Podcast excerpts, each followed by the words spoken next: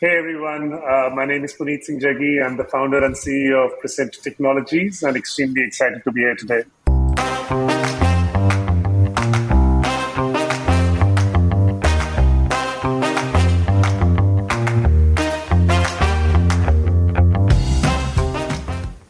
If the term climate warrior could be used to describe a startup founder, then Puneet Jaggi would be the perfect candidate for the title. Puneet Jaggi, along with his brother Anmol Jaggi, are responsible for multiple green tech startups. And the first one they started straight out of college was Gensol, which is today a publicly listed solar power company. They have since gone on to launch BluSmart, which is an EV ride hailing startup, and Prescinto, which is an enterprise SaaS startup building the smart operating system for green energy projects. And coming soon, an electric vehicle manufacturing company. In this episode of the Founder Thesis podcast, your host Akshay Datt sits down with Puneet Jaggi to understand their phenomenal vision towards climate change and achievements so far.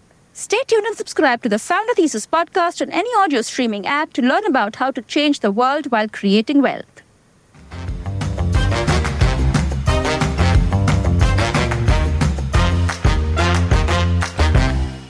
I always had the entrepreneurial bug. So I was taking part in a lot of business plan competitions and winning them across the country. That gave me confidence of this particular uh, idea more in the field of uh, accounting and accounting regulations uh, that I could do something. That's another one. And then, um, like many of my friends, I uh, I was also sitting for CAT. So I thought that maybe I'll, I'll clear one of the good management institutes and, and probably land up there as well. So I was I was evaluating different options. Ultimately, it came down to uh, to I was I got into Shell and I was very excited about getting into Shell and getting started over there. Um, it was a great company, great culture.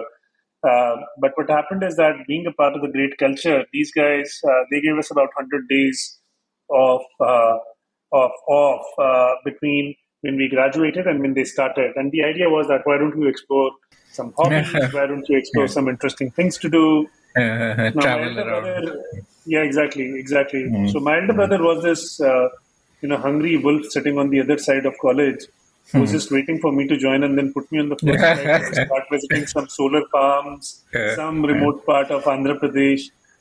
So yeah, I still remember I graduated end of May, and as of first of June, I was I was checking out solar plants and farms in different parts of the country. By the time the hundred days got over, I was so neck deep into business uh, that there was no way I was ever looking back. The potential for uh, for knowledge uh, gain, the potential for wealth gain, the potential for learning exposure, everything was so much as an entrepreneur by comparison uh, that I decided to stick along for the journey. Mm-hmm. Uh, so this you're talking about Gensol, uh, what he started Yes, in exactly. his dorm room, which Yes. today is like a publicly listed entity. Uh, that must have been a phenomenal journey of uh, you know dorm room to IPO. Uh, I would love to hear that. No, so uh, I mean, um, in hindsight, of course, it is all very glamorous, looks very sexy. But uh, while you were building, uh, and, and there were lots of ups and downs that we had. We were originally in the carbon markets. Uh, we were uh, doing very well uh, in the carbon markets. But then, what was the original uh, business plan, or the the? Uh, I mean, what was the original version one of Gensol? Like, what what what were you So the- doing there? So the version one of Gensol that Anmol had started out of Dom Room was being a consultant to something called carbon credits. Right, these were benefits given by United Nations to renewable energy projects uh, in developing countries specifically, and uh, uh, there is a sophisticated process that you had to follow in order to get to that uh, uh, those benefits. So what we did was that uh, we were consultants for that sophisticated process, creating reports, submitting it to UN, getting things validated, working with ministries, and so on and so forth. But but that business was very very worked very well for us. I think we were among the top five consulting firms in the country back then. The problem was Like that top uh, five the- consulting firms in carbon space, or in carbon credits, exactly in carbon space, right? So we grew to a team of about 120 people, uh, uh, had 80% market share in Western India. So, so lots of interesting things going our way. The so problem that this would uh, was be for what kind of who are eligible for carbon credits? This is this is any kind of uh, people who are reducing carbon dioxide from the atmosphere can be renewable energy players like solar and wind players. That can also be cogeneration biomass players. Uh, there's a bunch of different uh, ways in which you could remove carbon from the atmosphere and all of them are hmm. okay okay. And and right? there's like some sort of a protocol which you follow Correct. to earn credits and those credits are a revenue source. You can sell those credits. Correct correct. Absolutely. These are traded across the world and so on um, so what happened, however, was that uh, after the world was hit by recession in 2008, uh, you know, the demand for these credits significantly came down because these credits are basically supposed to be bought by the uh, polluters, uh, uh, primarily in European Union. But there was no more generation, no more uh, industrial production which was happening, and as a result, no more pollution. So nobody had the requirement for buying these credits. On top of that, uh, Kyoto Protocol, which is the protocol uh, uh, that was governing this mechanism, that was not ratified in 2011, 2012, and as a result of that, the entire mechanism collapsed. Okay, right? not, so, not ratified by US or, or uh, like no, no, it was it was generally not ratified by UN and Triple C. I mean, it did not have the support of all the nations of uh, of extending the Kyoto Protocol as is. Everybody wanted to make changes, and uh, to be fair, there was very valid uh, concerns. Now, the thing was that uh, uh, considering that we had already built up a practice in that, uh, right, so we had kind of doubled down on the carbon practice. so that was a slightly tumultuous time for us. Uh, the the silver lining, however, was that in 2010, when I had joined, instead of getting into carbon, I started the solo consulting business. And solar was this thing which was, I mean, there was less than a thousand megawatts installed in India in, in 2010. So very, very new sector. Uh, absolutely nobody had much clue about it. Now, when, when we, in fact, when we went for, to our first customer, he said that, uh, you know, why should I be paying you? You should be paying us because you guys don't know anything. You'll be learning at my expense. right? Uh, hmm. And the second customer whom we really signed up with, uh, he uh, kind of barely agreed to kind of cover up the bills that we had. Mm-hmm. Uh, and, and that too after our second or third invoice, he let us go, considering that he said that was tumko to nahi aata hai. Yeah, but, but third customer. Uh, this was like like a had, design services you were giving them, like yes, designing yes, the we. Doing, okay. We were doing detailed project reports. We were doing design engineering. We were doing project management. Uh, it's called owner's engineer, lender's engineer, that kind of stuff. But by our third customer, uh. We had we had understood uh, the game a little bit, and we were then able to start completing our contracts and being there, and then win repeat contracts. And it's important to note that the market at that time, the knowledge at that time for solar industry is not what it is today. Everybody understands solar like a household name today. Back then, nobody knew anything about it, right? So solar was equivalent to space shuttles. Uh, so that's that's all the solar that people cared about. So in that sense, it was a very uh, interesting, revealing journey, learning journey for all of us. Uh, trying to sell something that you haven't got expertise in yet, uh, and then being able to somehow connect the dots, uh, borrow knowledge, and and try to still deliver and to delight for the customer, and then go back to the customer for the next repeat order. It was a very interesting and revealing uh, time for us. Um, now, as as we as we went along, uh, so so we pivoted from being a carbon consultant to a solar consultant right? In solar consulting, then we kind of uh, got some scale. Eventually, we were, we were consultants to close to 33,000 megawatts of solar projects. Uh, considering India has about 60,000 megawatts installed, that's practically every alternate megawatt of installed project uh, that is there in the country.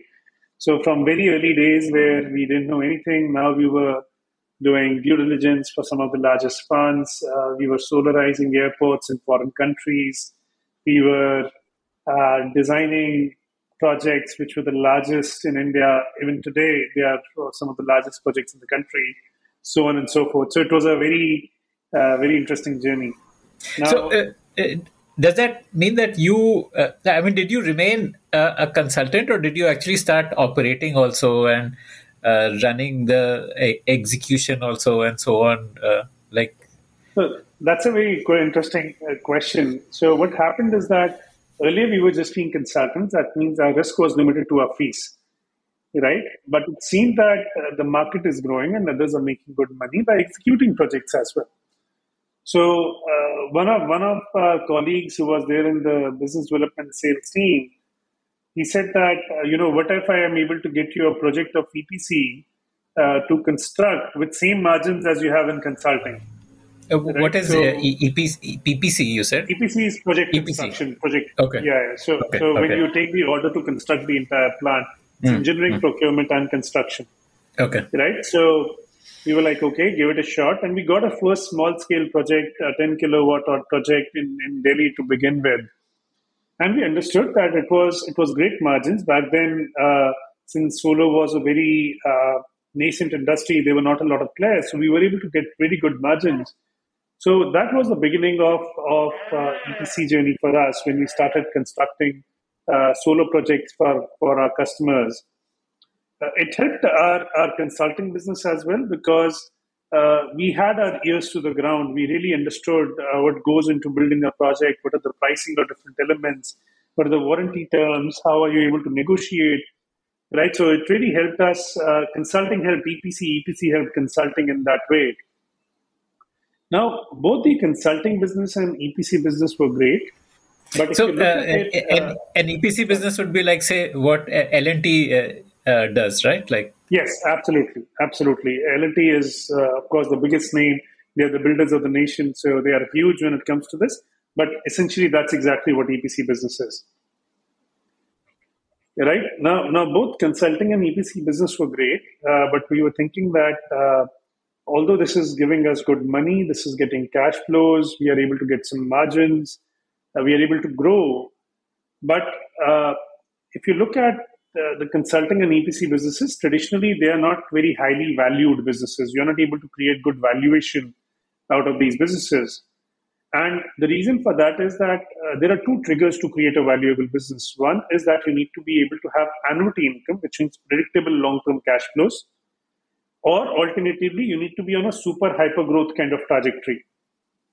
Right? So, unfortunately, consulting and EPC business do not follow either of these two uh, trajectories. Right, right. So they, they can't scale like a tech business. Mm. Yeah, I mean, I used to think that, but if you would know the Gensol's growth over the last three years, uh, now I have changed my changed my views because we are growing at uh, three x, four x uh, uh, over the last year, even in even an EPC business at a base of a couple of hundred crores. But that said, back then uh, we didn't feel that, so we thought we'll get into operation and maintenance. Now, operation and maintenance was, was very interesting because operation maintenance is basically these projects are there for 20, 25 years. And you can get into maintaining of these projects. And, uh, you know, in, in putting it very colloquially, it's, it's difficult to, uh, uh, to uh, let go of your maid who is working at your home. Uh, uh, right, because she's used. To, you know that there is a, you know, she knows uh, how to get things done at your place. You know the chemistry that you build over with with her or him over time, uh, right? So so forget if it is so difficult to get a maid uh, out of your place, it's so much more difficult to get an operator out of your plant because there are technical elements involved. There are remote. There, these are remote sites. There's a lot of uh, tribal history that you end up accumulating over a period of time, right? So it's it's a great, very very sticky business to get into and and we doubled down on that. We we grew uh, to about uh, 4,000 megawatt that we manage today, uh, being the largest independent operators of of solar projects in the country. And the beauty of this is that uh, this was annuity business, which means that even if I do not sell a single megawatt more, I'll still get the income that I was getting last month only by virtue of my existing contracts. Right, and most of these are long-term contracts because project life cycle is 25 years. So that was a great, great business. Predictability of cash flows, good valuation creation business. Now, after having built Gensol, consulting, uh, EPC, operation and maintenance, something that both Anmol and I realized was that, okay, now we are getting valuation as well, which is great. But we have put up a team which is 800 people strong. When is this? Uh, Which year? When you hit 800? I think I think this is until about four years back or so when we, Okay. we were close to about 800 About 17, 18. 700.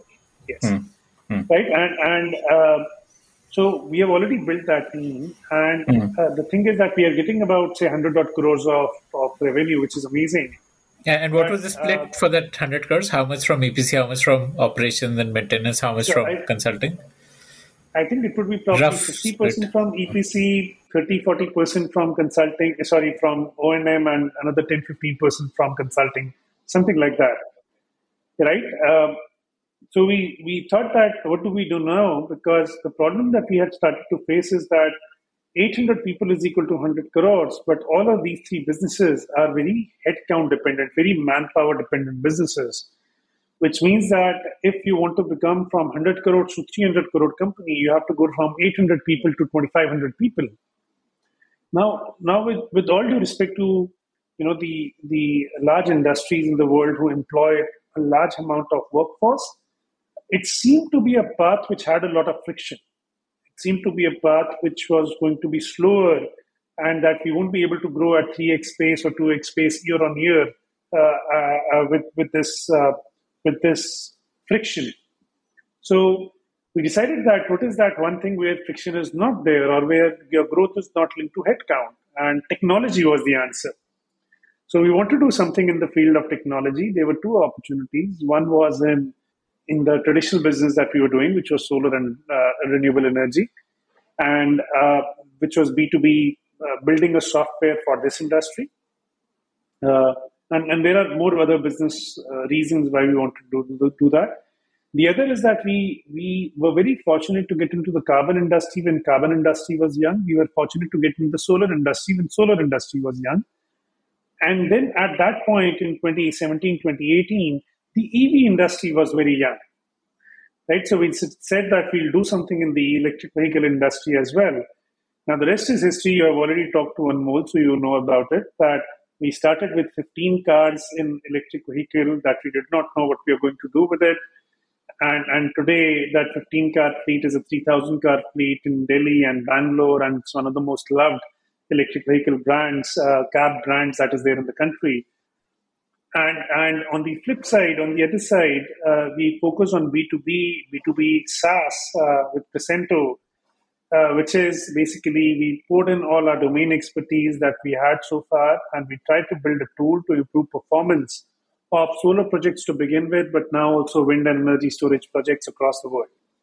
Right? So that was the reason why we got into the tech fields. And, you know, as, uh, as they say, the rest is history. Uh, we are very fortunate today that uh, uh, Blue is doing tremendously well. Uh, Prescinto is growing at 3x every year. Uh, Gensol is growing at 3x every year. The stock is up 1500% since last year. Uh, the uh, uh, Param, which is the operation and maintenance business, uh, that business has grown 60% last year alone and now going international. So we are very fortunate that God has really blessed us with respect to almost all our businesses. And, and we have got a fairly good grounding beneath our feet now. Hmm. So, um, uh, uh, when did the IPO happen? This was about three years back that we did IPO. Okay, okay. So, uh, you know, what uh, uh, what was the trigger to do an IPO? Like, you know, why why did you want to go down that route? And uh, you know, what what was that experience like? That, that journey of listing. So uh, there, there were two elements of it. I think one was that we wanted to raise capital, and we were evaluating different ways to raise capital. IPO seemed like one of the ways to raise capital. Uh, what did you want the capital for? Like, our growth. I mean, we wanted to grow in EPC. We want to get working capital for our EPC business. We also wanted to figure out international markets with respect to our consulting. Uh, you know, we wanted to grow the O&M business as well. So it was it was primarily meant for for growth uh, that we uh, we wanted the capital. But um, you know, you could you could have there were three sources: VCs, PEs, and uh, or maybe debt and and and getting more equity through IPO right? So, so uh, one was evaluating all options. We felt that IPO could be a real option for us, and that time the whole SME listing was just picking up, and you know, Bombay Stock Exchange was very bullish on its SME listings. It had a couple of good experiences in the past as well. So, and, and, and then there was an emotional element amongst all of this that you know, every entrepreneur wants to see the name of his company on the ticker going around the screen, right? So there's this emotional element. There is sometimes, some days it will be green, hopefully more green than red. But, but that's a, that's a different thrill uh, and a dream to every entrepreneur. So we also had that dream. Uh, went through the process in, in hindsight. Uh, I mean, the process of going through the IPO was actually uh, much more difficult and much more long than what we had initially envisaged. But but that said, uh, you know, having learned what we have learned uh, and having given the returns to our uh, to our investors and shareholders who trusted us, uh, I won't want to change a single thing going back in. Uh, I would still want to go through that tough route, but being able to uh, get this journey. Now, the next ambition is to do this uh, in international markets as well. Wow, amazing! So, uh, and what would like some some of your learnings from that IPO process, like like you know, advice to other people who are considering IPOs? Well, first and foremost, I, I think you need to be uh, mentally prepared with the volatilities of the market uh, you need to be mentally prepared to get into scrutiny of every uh, person who has a single share of your company because you you owe them you owe an explanation to them right? They have bought into your dream they have bought into your company and you to owe, an, owe each and every one of them an explanation uh, for the investment and trust that they have put in you.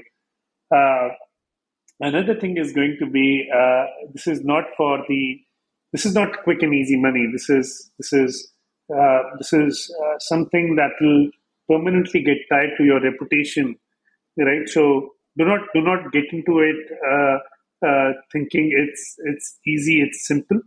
Uh, please get into it with your full commitment uh, and and with the full full awareness and knowledge that this is going to become a long term play and not a not a short term play right? So if you are but but if, if you are prepared for the journey this is one of the most rewarding journeys uh, that that you will ever get in your life. I mean it was as i said having gone through the rigors of it, I will still not change a single day yeah. Right. Mm-hmm.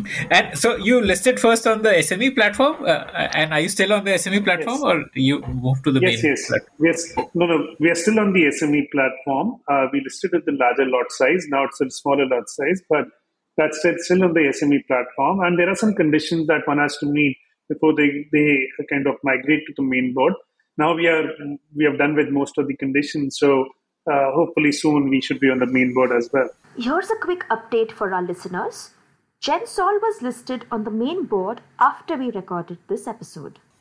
Uh, main board would have more liquidity, uh, and I think the exactly. ticket size is also much smaller. Like in SME, exactly, there's a exactly. minimum lot size mandatory. To... Correct, correct. So the liquidity is much higher. The pools of capital are much more deeper.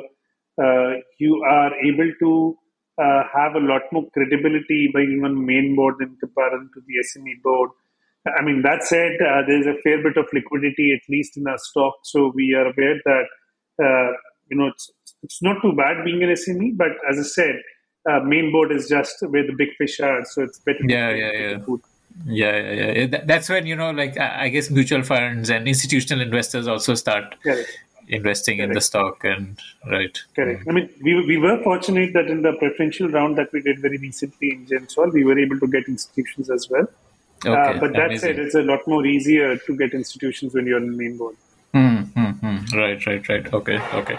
And uh, so, uh, what was your role in Blue? Were you actively involved in that, or was that mostly uh, Anmol doing no, it? Uh, so, so initial stage of almost every business, everybody ends up doing everything. So we don't really have got well-made job descriptions. But but Blue was largely Anmol's baby, and then Puneet Goyal, his co-founder, uh, and and then there are other team members who came by and joined the C-suite. I guess my biggest contribution to Blue over the years has been that the CEO and CTO of Blue are one batch college juniors of mine. So okay. able to Mm. I was able to get them to join us in the initial stages of the company, and these are two very, very fine, uh, very fine engineers, uh, operational marketing genius. One of them, the other is a tech genius. So the, so that's, I guess, my my my my largest contribution and my calling card to anybody in blue. Uh, but that said, it's I think it's it's come of age now. It has one of the most seasoned teams that is there. We have got people who are ex Uber. We have got people who are coming from the best of the uh, technology and mobility backgrounds. Uh, uh, and, and yeah, we it's it's a juggernaut already, and it grows every day in size and love in every mm. parameter that is of importance. Mm. Mm. All right, amazing. Uh, you, you, know, uh, this mobility space needs a lot of burn, and uh, I mean, you know, the, the like even the existing players are struggling. Uh, what made you take that bet on mobility? Especially uh, that B2C mobility, you know, that passenger uh, mobility. So there were there were a couple of things, uh, and I, I mean, I would I would be wrong to say that we had it all figured out on day zero. It was not that we started that this is okay, this is our market research, this is the uh, you know thousand day plan, and this is how we'll be going to become a billion dollar company. It wasn't like that. So there were a lot of iterations, hit and trials. We got lucky a bunch of times, but there were a few foundational theses on which uh, you know the business got based. One foundational thesis was that we always wanted to be in B2C and not in B2B.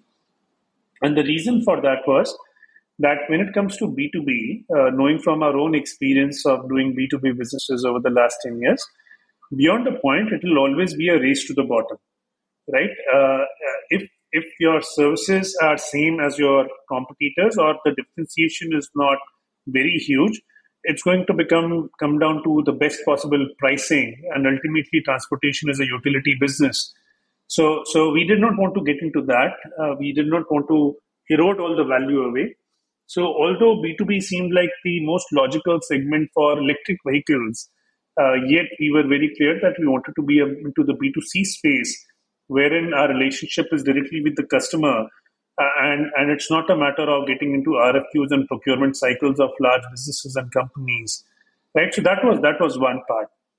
The, the other element that we got very right very early on is that uh, within our space, uh, we are probably amongst the few companies or the only company uh, which pioneered the model of uh, decoupling asset ownership from the driver. Right? So in Blue, uh, the uh, cars are not owned by the drivers. And, and this is of, of amazing, amazing consequence and significance. You know all the problems that you have today ola uber that uh, you know much bigger brothers than us much larger companies the problems of cancellations the problems of cars which are not as well maintained the problem that the driver is going to ask that why don't you give me a direct uh, ride instead of uh, trying to uh, trying to book it through the app a lot of those reasons are because people are just trying to get their ends meet. Uh, I mean, uh, uh, unfortunately, the the drivers do not come from the most elite of society strata. Uh, if they have uh, somehow put in the money to get a car, they have taken a loan against that. That loan they are not getting at the same cost as you and I or even corporates can get. They yeah, because they are risky borrowers. Hmm. Exactly. Right. On top of that, if you look at them, I mean, they do not have the privilege of having large parking lots to keep their cars safe. They don't have the privilege to make sure that their servicing of the cars are always done right. Right? And then when the incentives get cut uh, or when the when the commissions of uh, the uh, companies the tech companies increase that leaves them hanging with even lower amount of money. And god forbid something like covid happens uh, and and you know there is no option but to have the emis bounced and the cars to get impounded. So that is the reason why many of them are selective when it comes to which sectors they want to ride on or why uh, you will see a driver who's stressed with 13 14 16 hours of driving straight uh, why you will see them um, not switching on the ac right? Fundamentally as a human being nobody wants to give a bad service. Nobody wants to earn a bad name right? Everybody wants to do good. Everybody wants to take pride in their job. This, these are the circumstances that lead them to uh, to getting into these problems. Now, on the contrary, when you when you give them dignity of job, when you give them a uniform to wear, when you give them a dependable uh, structure of of of remuneration when you give them the respect without the burden of EMIs and car maintenance you know you will just see the amount of love that they have for the customer the amount of service that they want to give. And it's absolutely amazing. It's absolutely amazing right? So i guess that was one great uh, uh, one great uh, insight uh, that we got right early on. And uh, that has been a game changer. I mean people don't uh, even even if you have to uh, ride an electric car versus an, uh, an IC engine car, maybe you will be willing to spend 5 rupees extra in a ride. But if I ask you to spend 200 rupees extra, maybe you'll also think twice. Right? So there are very less people who do electric vehicles for the good of the planet. Most people need to just be go from point one, point A to point B in the most cost efficient, dependable, reliable way possible. Right? And that's the reason why people kind of love blue because it's dependable, it's reliable, it's cost efficient, it's clean, and then there is a sense of pride because you're doing good for the environment. Mm, okay, amazing. So the key difference uh, here or your moat here is you own the cars uh, which allows you multiple unlocks. Like for one thing you are able to get a better rate of interest uh, than a driver would. So your cost of ownership would be lower. Second thing uh, evs anyway i think cost of ownership is lower. The running cost especially is lower. Uh, third thing you are able to have more uh, influence over driver behavior because you're not you have more power basically in that equation so you can influence driver behavior in terms of making sure that they are wearing a uniform and things like that which uh, an ola or an uber may not have that kind of influence um, so there are there are multiple there are multiple things that went right for blue uh, right so this is this is uh, so for, first of all, we don't own the cars; we lease the cars, right? So Blue is not a uh, Blue is an asset-light model. It's a tech company. It's not a asset-heavy model. That said, uh, uh, that said, there is a lot more control that we are able to have on the cars because uh, electric cars, uh, you know, they run for about 200 kilometers at a time nowadays in today's uh, commercially available cars. And, and you know, after about 125, 130 kilometers, we would want the car to come in, but the driver still have hours available to drive.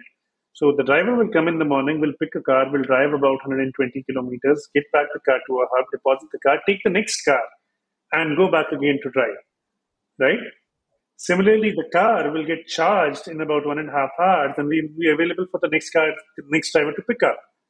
So every car gets driven twice in a day, every driver drives two cars in a day. And that's the beauty of the ecosystem. Another mode that got built is that if you want to build the Uber of India, you also have to build the Indian Oil of India. Because so far, uh, the electric Uber of uh, of India, if you want to build, you also want to have to build the electric Indian Oil of India because the so far the Ubers and Olas of the world they have not ever lived in the constraint of fuel. Right? There was no constraint of fuel ever.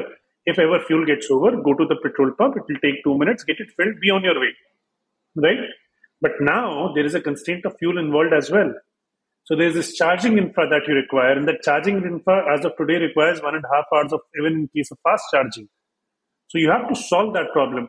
Every time that you're picking up a ride, you need to calculate what is the distance from what is the current charge of the car, what is the distance that the passenger is at, after that, what is the destination distance?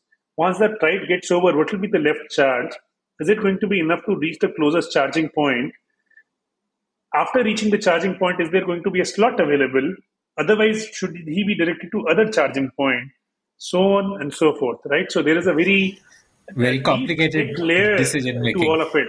Uh, uh, so so we were so again we, we have got some of the best engineers and technology team working at Blue. So um, they have they have come up with some of the best uh, algorithms to make sure that we have got great uh, passenger ride matching that happens, and and because of all of this, uh, you know the cars are available uh, uh, to people on time, uh, they don't cancel.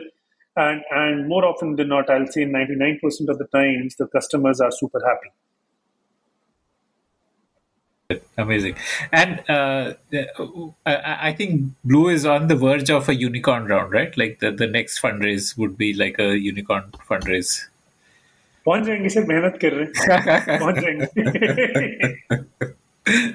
right right right okay so so the, the, standard answer that that uh, you know anybody who in any of our businesses whether that be blue or uh, Prescinto or public listed Gensol is that sir our, our our job is to create a great and valuable business it's beauty in the eyes of the beholder it's the investor's job to peg a value to that business our job is to create a great and valuable business. Mm, right, right. Oh, what is Gensol's valuation, like the market cap?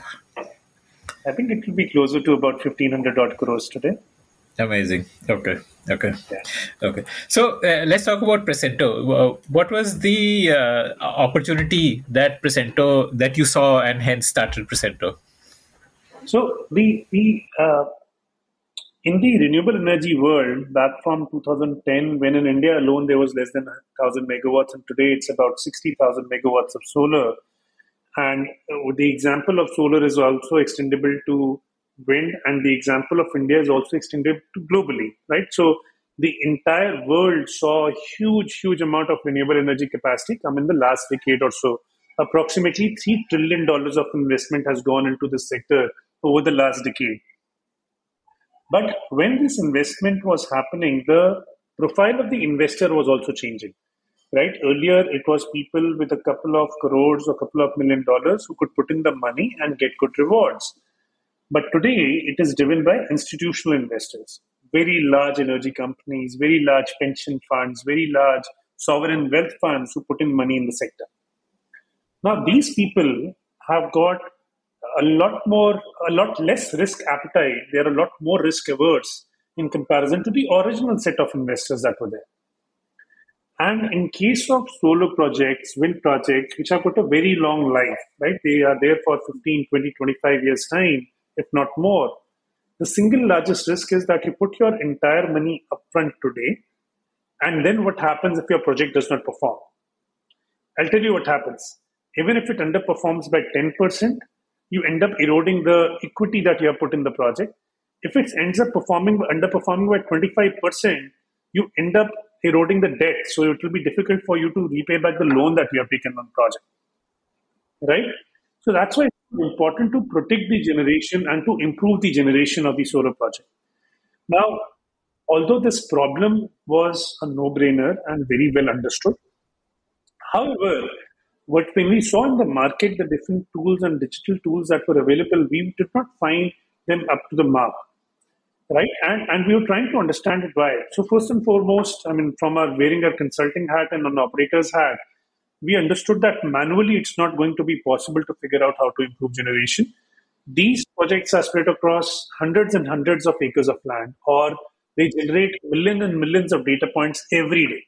Right? So it's impossible to uh, kind of do a walkthrough audit, sit in middle of a solar plant and tell that these are the three things that you can fix and you'll be good. The reason for that is that a it's a point in time analysis. I mean, the, whatever judgments you make, it's true for right now and today. One month down the line, the results will be different. Right. And the second problem is it's just not possible to cover that breadth of area, that that depth of data points manually. The other angle, as has been done in the past, is you download these dumps of data over your computer. You try to figure out uh, using Microsoft Excel, using Google spreadsheets. But the sheer volume of data is so high that these tools, conventional methods, won't work. So you require a strong digital tool.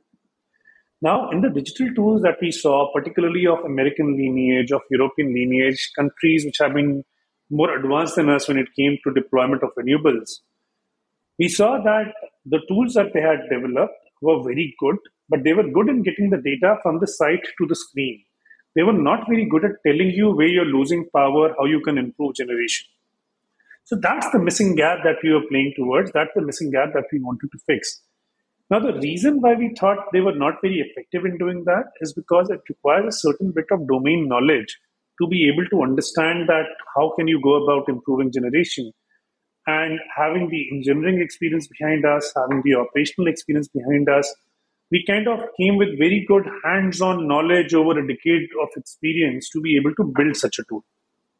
So that's what we double down upon. Uh, what we do is that we collect the data from the sites, we get it to our cloud, we run our data science models on the cloud, which are guided by the boundaries of the domain. And from there, we are able to give these beautiful nuggets of insights. You know, you're losing 1,000 power, 1,000 units of power on a certain set of panels because they are dirty 2,000 units of power on another set of panels because they are degraded, 10,000 units on a third set of panels because the radiation was lower, etc., etc. Now, these insights by themselves are, are very important. They are incredible. They can make a lot of impact. But that impact happens only and only once these insights are acted upon.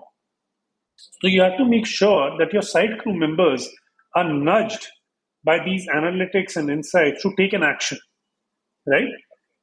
That's what we. That's where we built uh, a, a, sophisticated computerized maintenance management system, wherein the insights get converted to job tickets or work orders and get shipped to our mobile app.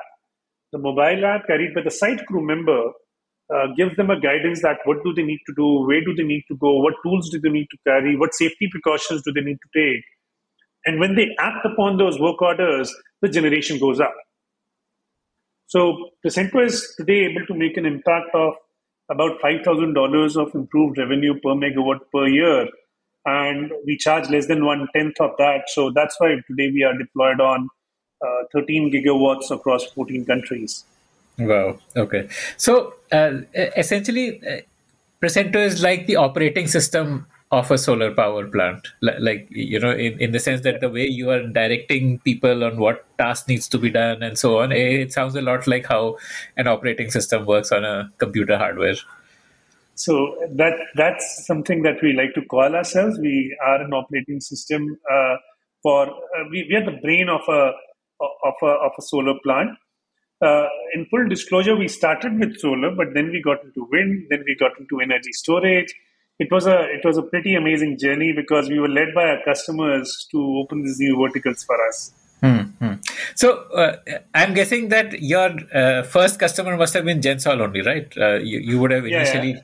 like built, Absolutely. tested, refined uh, with your uh, with the Gensol uh, operational projects, which would have Absolutely. helped you to have a mature product before you went out to external clients.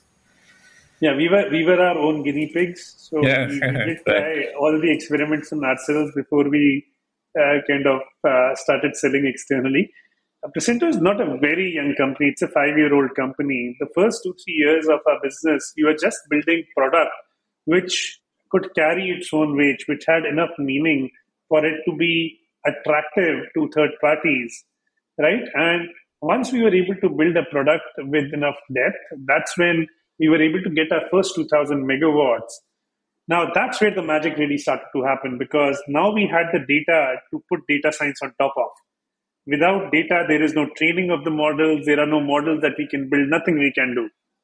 So that's when the real uh, magic of machine learning, data science, artificial intelligence started playing out. And today, probably, we are the most intelligent uh, platform in the world. Wow, amazing. So uh, I want to get a little bit more technical also. Uh, maybe you can explain the technical stuff in a, in a like a layman language. So what are the data streams which are getting captured? You know, what all sources of data do you have and how what is the interplay between them uh, you know which leads to those insights? Like you could explain with some examples if you want to.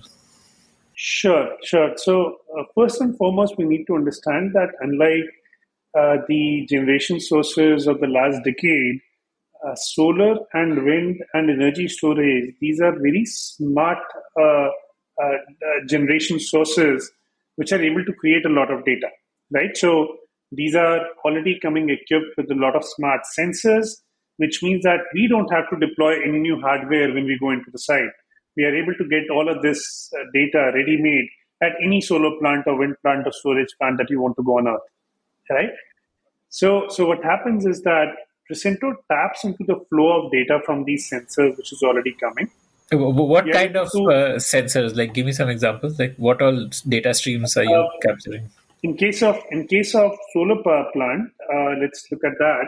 Right. So we have got thousands of solar panels in a solar field. You have got radiation falling on these panels, which leads to these panels creating DC current. But you and I don't use DC current. We need AC currents at our homes, factories, and hospitals. Right. So that's why there is an inverter in between, which converts the DC current to AC current and feeds it to the grid. The panels are dumb devices; they are not able to generate any data. But the inverters, they are made by GE, ABB, Schneider, large electrical and electronic behemoths. And these are able to create a lot of data. So we get all our current, voltage, frequency, all of the electrical data from these devices. On top of that, we have got weather stations, which are able to record the temperature, the radiation, the wind speeds, and then we have got smart meters uh, which are able to uh, which are able to capture the amount of power that you are withdrawing from the grid or feeding into the grid. So Prescinto is able to take data from all of these three different data sources and get it to the cloud. On top of that, then we are fortunate that we have been able to build a tech stack that is able to integrate data from other data sources also.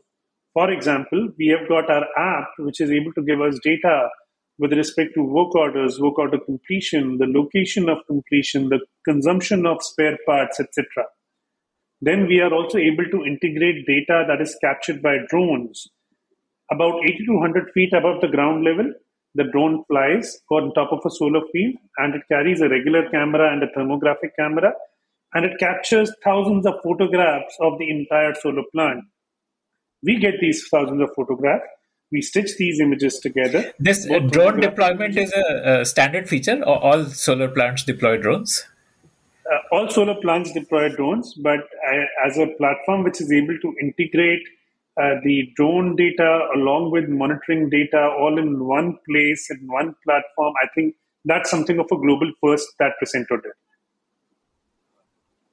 Right?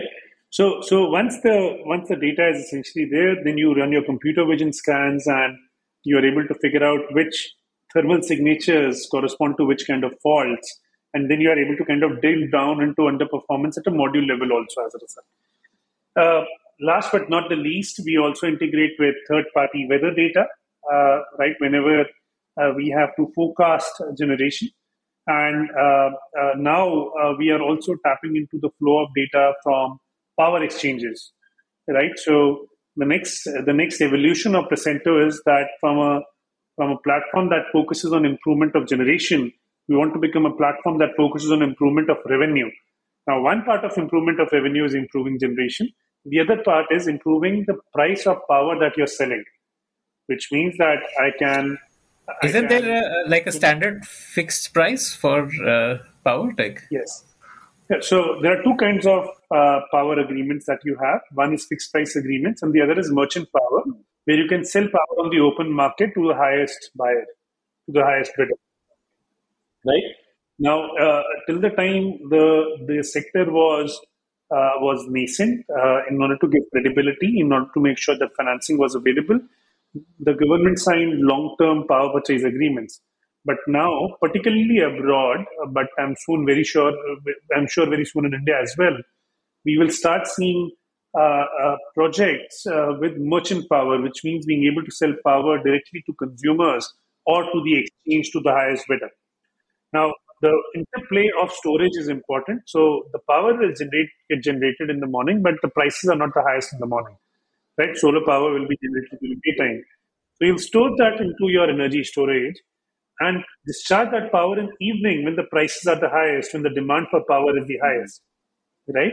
And this process is going to allow you to be able to get the maximum return on your investment in solar and storage. But you need an intelligent platform that tells you how much you need to sell instantly, how much you need to store in storage, at what point do you need to sell power, when the prices are expected to be maximum, and after doing it all, how much return have you really made versus in a fixed tariff uh, kind of an arrangement? Mm, okay. Uh, this uh, revenue optimization uh, is more of a global product, or even in India, there is this opportunity like uh, this kind well, of. So, this is not a, an opportunity of scale as of today in India, but that mm. said, uh, when you look at the uh, US market, there are seven ISOs uh, or seven large areas in which the electric grid is distributed. Okay. Each of these ISOs have got their what's a, what's an ISO?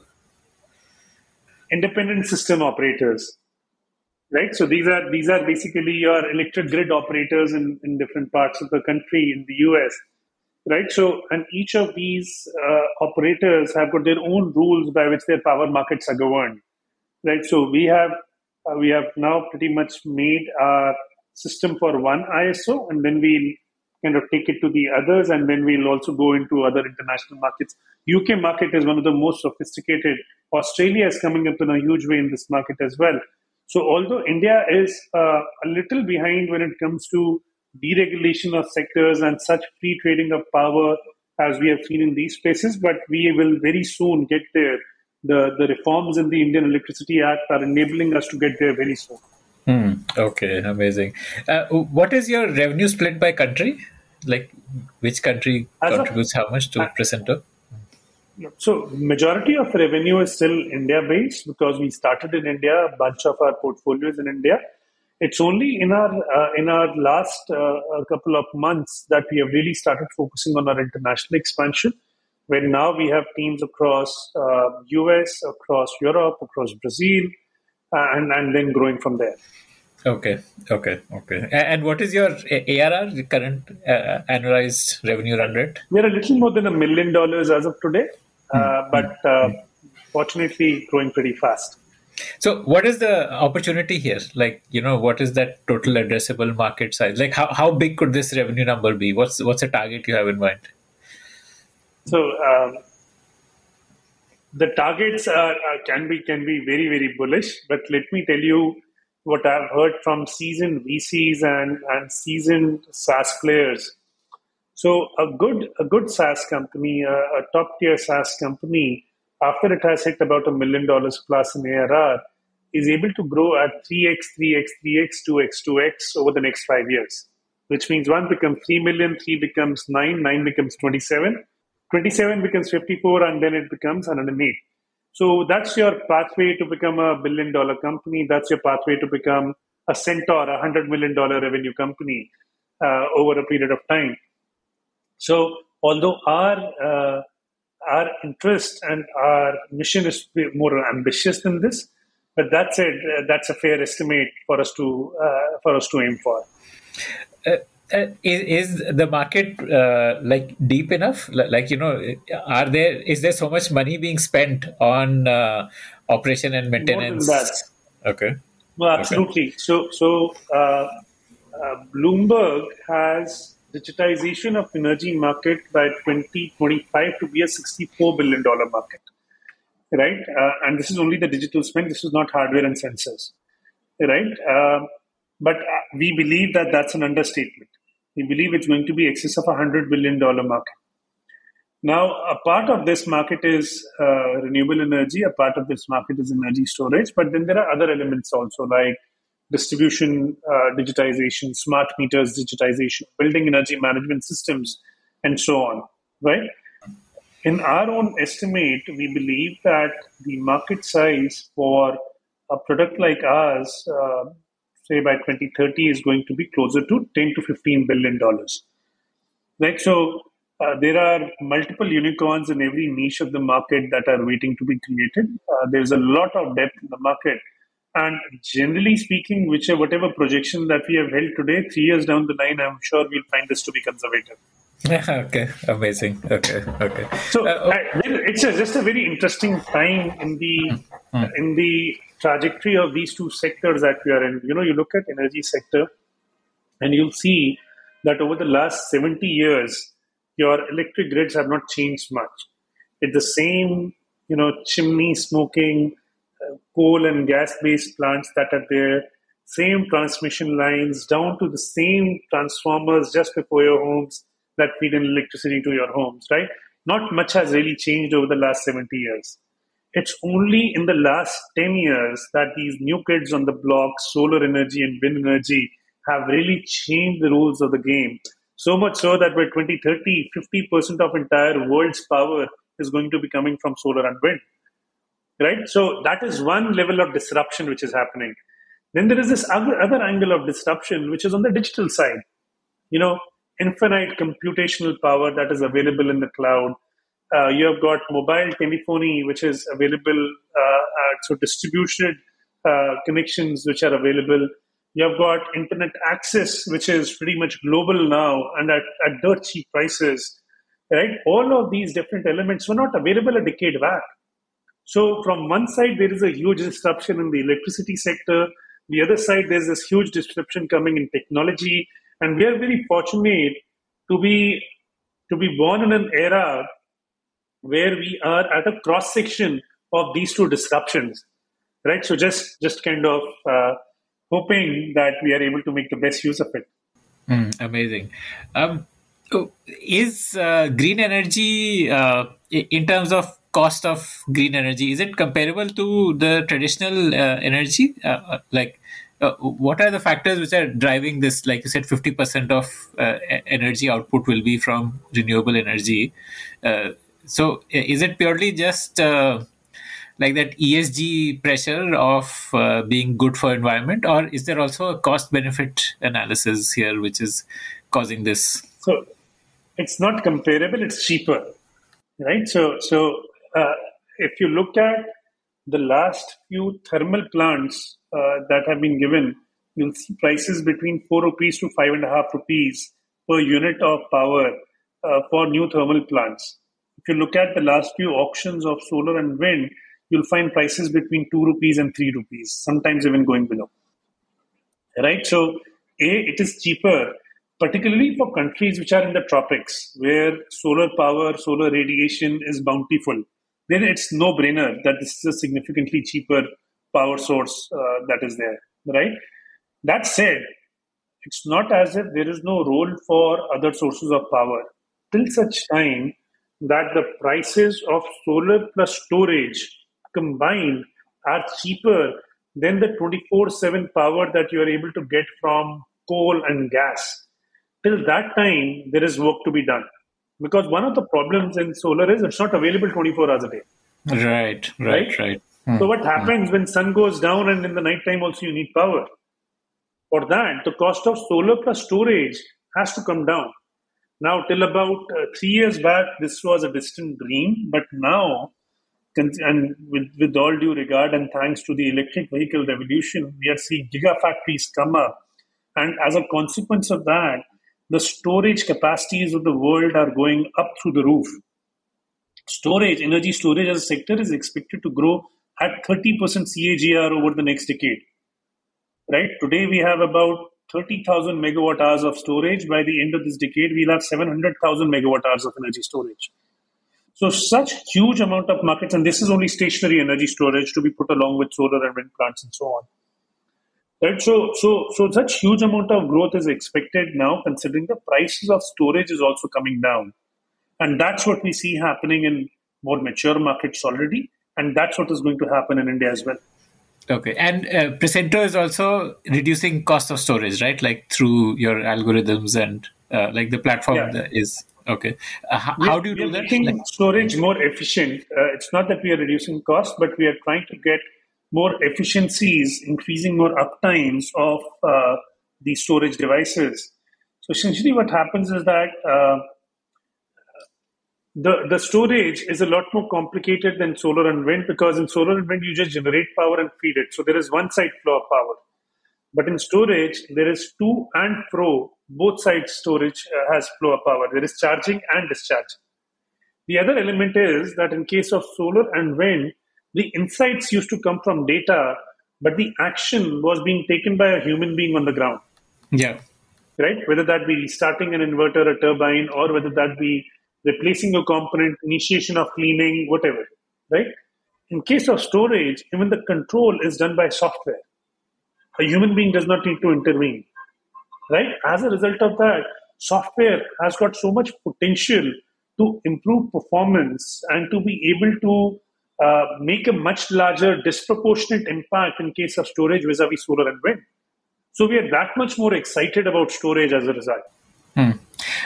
Amazing. Okay, amazing. So, what do you see as the uh, product roadmap for Prescinto going forward? Like, do you see yourself getting into allied areas and uh, or, or, like solar, wind, and storage? These are like your three focus areas. And within these three focus areas, also, is there further work that needs to be done? So there is, uh, yeah, I mean, there are there are three or four different directions of possible growth for us. The first way of growth is, of course, that we keep on getting deeper into the sectors that we are already in, right? So, for example, uh, last year we were doing four buckets of losses that we were identifying for our customers. Now we are identifying 12 buckets of losses in solar, right? So, getting into using AI. What are, what are these buckets of losses? Uh, if you can name a few. You, you lose energy because of different reasons, right? Dirty panels, degraded panels, but then there are other reasons like shadow falling on panels or snow falling on panels radiation being lower than expected, temperature being higher than expected, so on and so forth. So, so we, we were till last year identifying four different reasons of losses. Now we identify 12 different reasons of losses. Uh, the same is extended to wind, the same is extended to storage. Uh, we are now working on ability to predict uh, these losses into the future as well, to predict faults into the future as well. Uh, we are working on interesting use cases uh, like financially intelligent regulations. We should be able to tell you how much you're losing, what is the dollar impact of that, what does it cost for you to rectify that, and at what time does it make sense to for you to press that trigger, right? So financially intelligent recommendations. So these are some of the things to go deeper and deeper into solar, wind, and storage as well. In storage, we want to support more chemistries.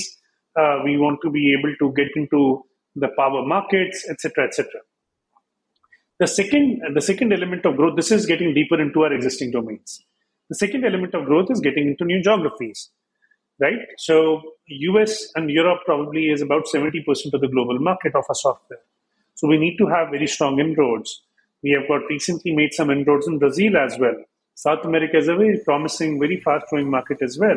Right. So these are the tropical so countries, to, basically. Yeah, we need to grow by geographies. Uh, and India is probably 5% of the global market. So India is meaningful.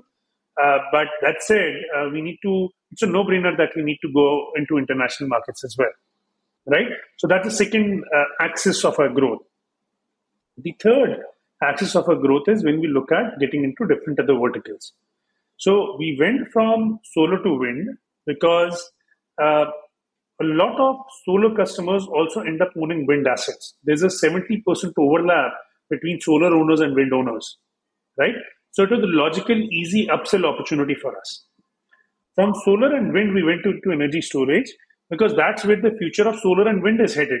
In order to be making power available 24 7, you require solar and wind to be available within energy storage. Right? So that's why we went to energy storage. Now, if one of our customers tomorrow is going to say that, you know, hydro is an interesting element, or electric vehicle charging is an interesting element, or smart meters is an interesting element, or transmission and distribution automation is an interesting element. Those are the places that we can keep on going ahead. At each of these times, when we have gone into a new vertical, it was a customer who handheld us, who gave us the data, who gave us the expertise to actually make inroads into that vertical. Today, we have about 10,000 megawatts of solar, 3,000 megawatts of wind, a couple of hundred megawatt hours of energy storage onto platform across the world. Mm. So, uh, you know, you what you and Anmol are creating is, uh, I would say, like you know, the the current version of say what like the Tata family or the Birla family would have created, you know, in terms of like a group of businesses. Uh, you know, how do you see uh, the so do you have like a holding company structure which holds all these businesses and you know what is the i mean what's like a 20 50 year journey for the group as a whole wow uh, well okay that's that's probably too long a timeline for me to be able to make any projections i guess uh, there'll be a couple of values that we will just try and to to and uh, uh, we'll just keep on building businesses on those values. Uh, the wealth generation is going to be a consequence, and we don't have a number in mind. We don't have anything specific of a target. Uh, the way that that we put it is that the moment you make a business to sell, uh, you are, uh, uh, you know, you lose your real focus.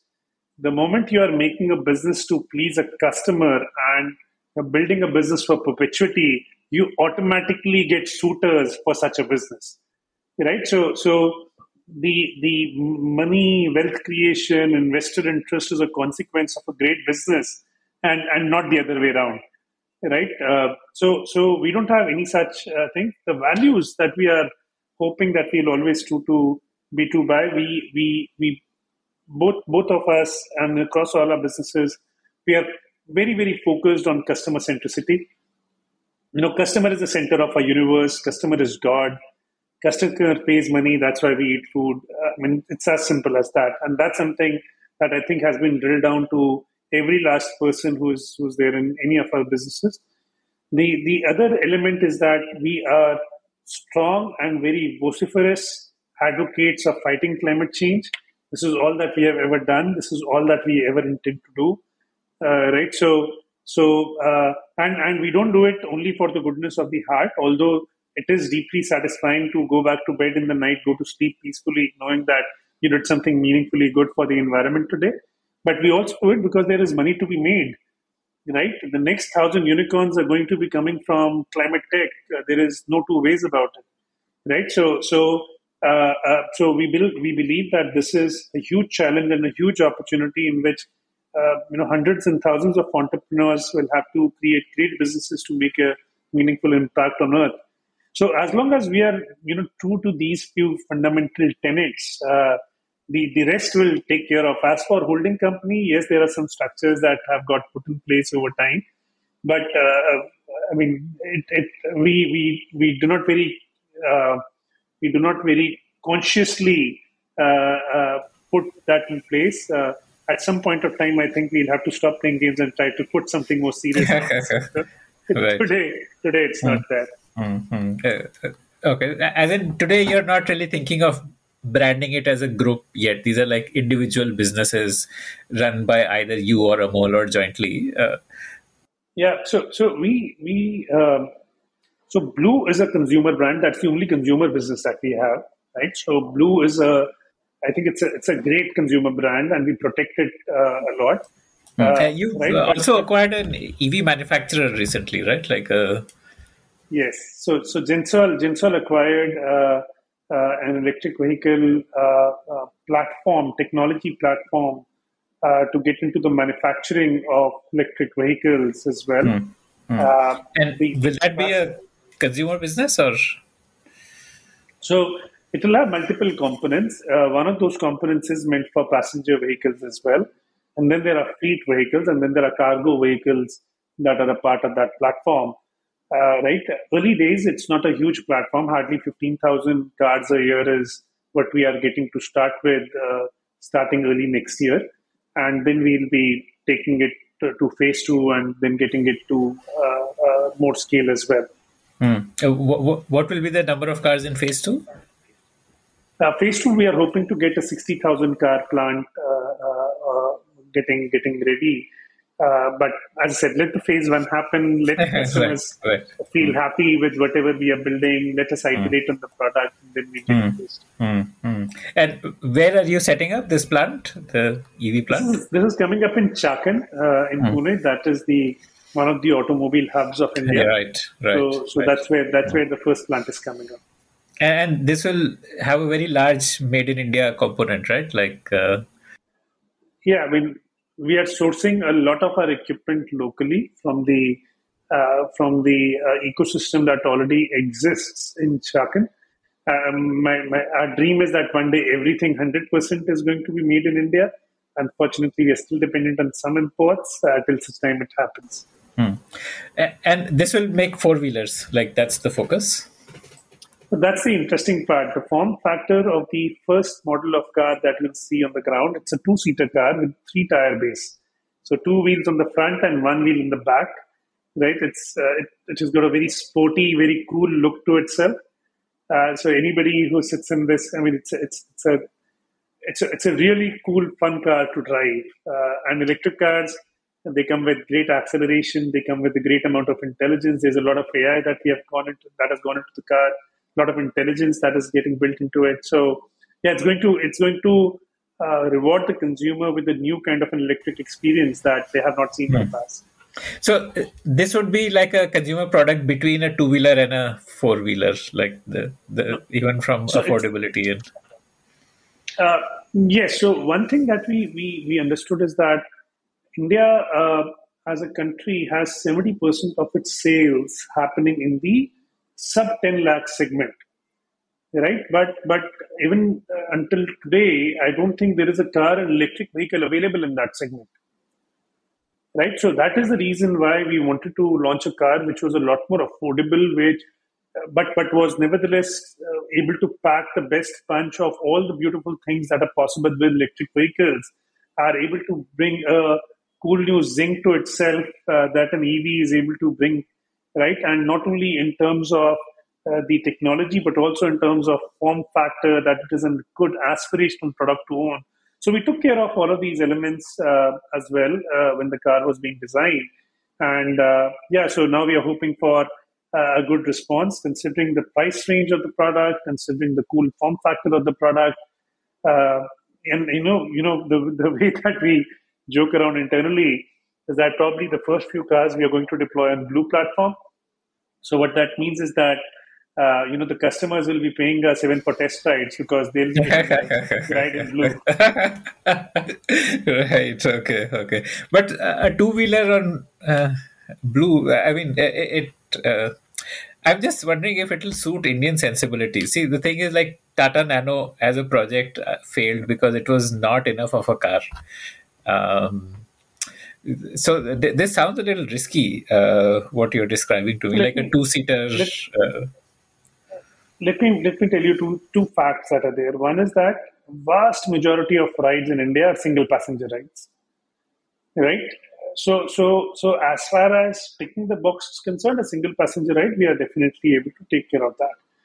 The second, the affordability after a 20 rupee, 22 rupee, 28 rupee a kilometer kind of a four wheel ride is that of an auto right? Which is probably 15 rupees or 18 rupees kind of a ride, depending on different cities that you are in. Now, what are you getting in an auto? You're getting a rickety ride. You're not getting necessarily this, all the safety that you have in a car. You are not even getting an experience. You're not getting air conditioning. You're not getting yeah, yeah, there's no system, environment getting any of protection. Hmm, hmm. right? So, but you're still paying 15 rupees, 18 rupees a kilometer for that right? Now, if a two wheeler is able to give you the safety, the technology, and the experience of a car at the price which is somewhere between an auto and a car, it makes it, it, it creates a category of its own. Right? So so I guess that's going to be the I mean, four wheels are not going away anywhere. It's not that this is going to come at the expense of a four wheel market, right? Uh, and, and over a period of time in the roadmap of of uh, of the EV manufacturing, there is a four wheel ride which is also planned. There's a passenger vehicle which is also planned, which is a part of phase two, right? But that said, uh, I mean, we have tried to uh, do our bit uh, in getting innovation, whether it, when it is entering into new sectors, launching new models. So why should factory be any different? Right, right, right, right, right. And uh, what are you branding the EV? Have you finalized the brand yet, or? No, we, we haven't. There- are much better uh, branding minds than ours. to figure that out. So it's, it's a work in progress. Okay. Okay, okay, okay. And uh, the factory is it like a robotic factory? The way you like, you know, like you heard Elon Musk building robotic Tesla factories, which gave him a lot of problems also. But is that how you're going, or like?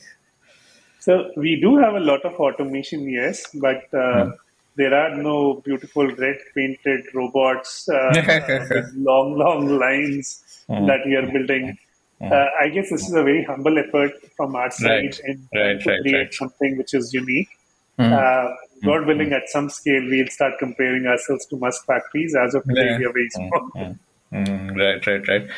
Uh, I think one interesting trend I've seen in India is that uh, EV is picking up for cargo vehicle space, not much for passenger. And I think in China it's the reverse. I believe in China the passenger vehicle EV space is extremely hot, and you have a lot of innovative vehicles there. And I, I think China is now the biggest EV four wheeler passenger market in the world. Uh, what do you think will play out in India?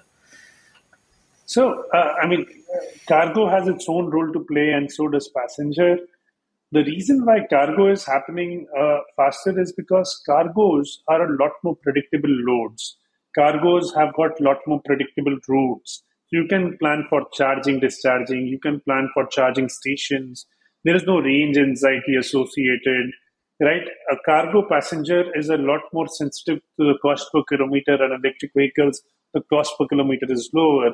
Whereas an uh, whereas a, a, a, passenger who's buying a car for private use, uh, right, he is a lot more conscious of the brand, conscious of the way uh, what the car tells about him, and so on as well, right? So there's a no-brainer. I mean, uh, I mean, even if you look at it, the EV adoption in fleets is the highest mm. today, mm. Uh, right, in comparison because to private predictability, cars. right? Mm. Because of predictability of routes, because you have got an ecosystem that you could manage, and so on. But that said, uh, when you look at uh, when you look at uh, the U.S. market, in the U.S. market there are so many uh, uh, Teslas that you would find today, right? It is one of the highest selling cars uh, that is there. So, so there is no reason that once you take out these pain points, once you reduce the range anxiety, once you are able to get a car in the price points that a consumers can afford, once you're able to build an aspirational product that people are proud to drive in, the private uh, utilization, private ownership will also rise.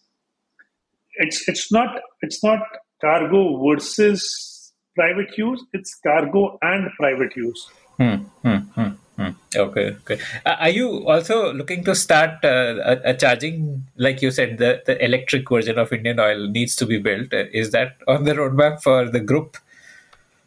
Like so, so, it would make uh, sense right as, as, another piece of the puzzle uh, for the group to build. So we had to do that. Uh, i mean blue is already doing that. So blue has about 1700 chargers on its network already and only increasing. And blue's chargers have some of the highest utilization that is there in comparison to what is available in public domain. And, right? and these are again, open to public the, the blue chargers so only uh, very recently have they been made open to public, and we are seeing percentage points improvement in utilization as a result. So these are very early days for us, but earlier they were uh, kind of uh, captive to only our blue fleet. Right, right, okay, okay. That will be a separate, like you want to spin that off as a separate business, or it'll remain inside blue. Once, once, once again, I mean, we are uh, more focused on building the business you know, spinning it off, unlocking of value, structuring deals. We hmm. leave it to better than minds okay. than us. We've got okay. some of the best investors backing us in blue, so uh, you know, you know, they are they are much better placed to figure out how to unlock that value. What we are more interested in is that every ride that is being taken is a ride that is a five star rating, and not every passenger is a happy passenger. Every driver is a proud driver. That's something that we are interested in ensuring.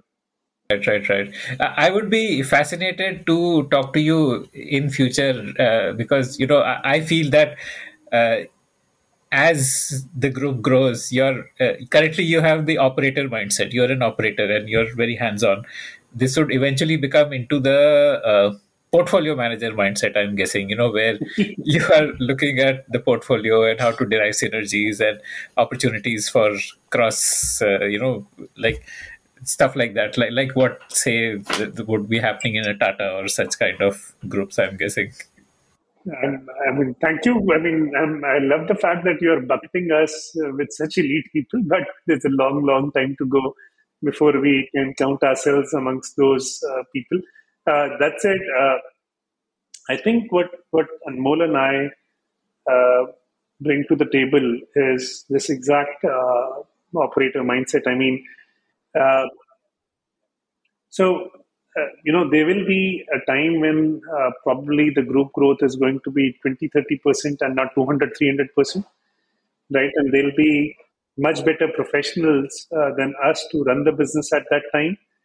But today, when, when the aspiration is to have uh, multi-fold, multi-bagger kind of growths, uh, I think we are pretty good people to run the business as operators let's see what the future holds. Who knows? Mm, all right. Amazing. More power to both of you. And that brings us to the end of this conversation. I want to ask you for a favor now. Did you like listening to this show? I'd love to hear your feedback about it. Do you have your own startup ideas? I'd love to hear them. Do you have questions for any of the guests that you heard about in this show? I'd love to get your questions and pass them on to the guests. Write to me at ad at thepodium.in. That's ad at thepodium dot in.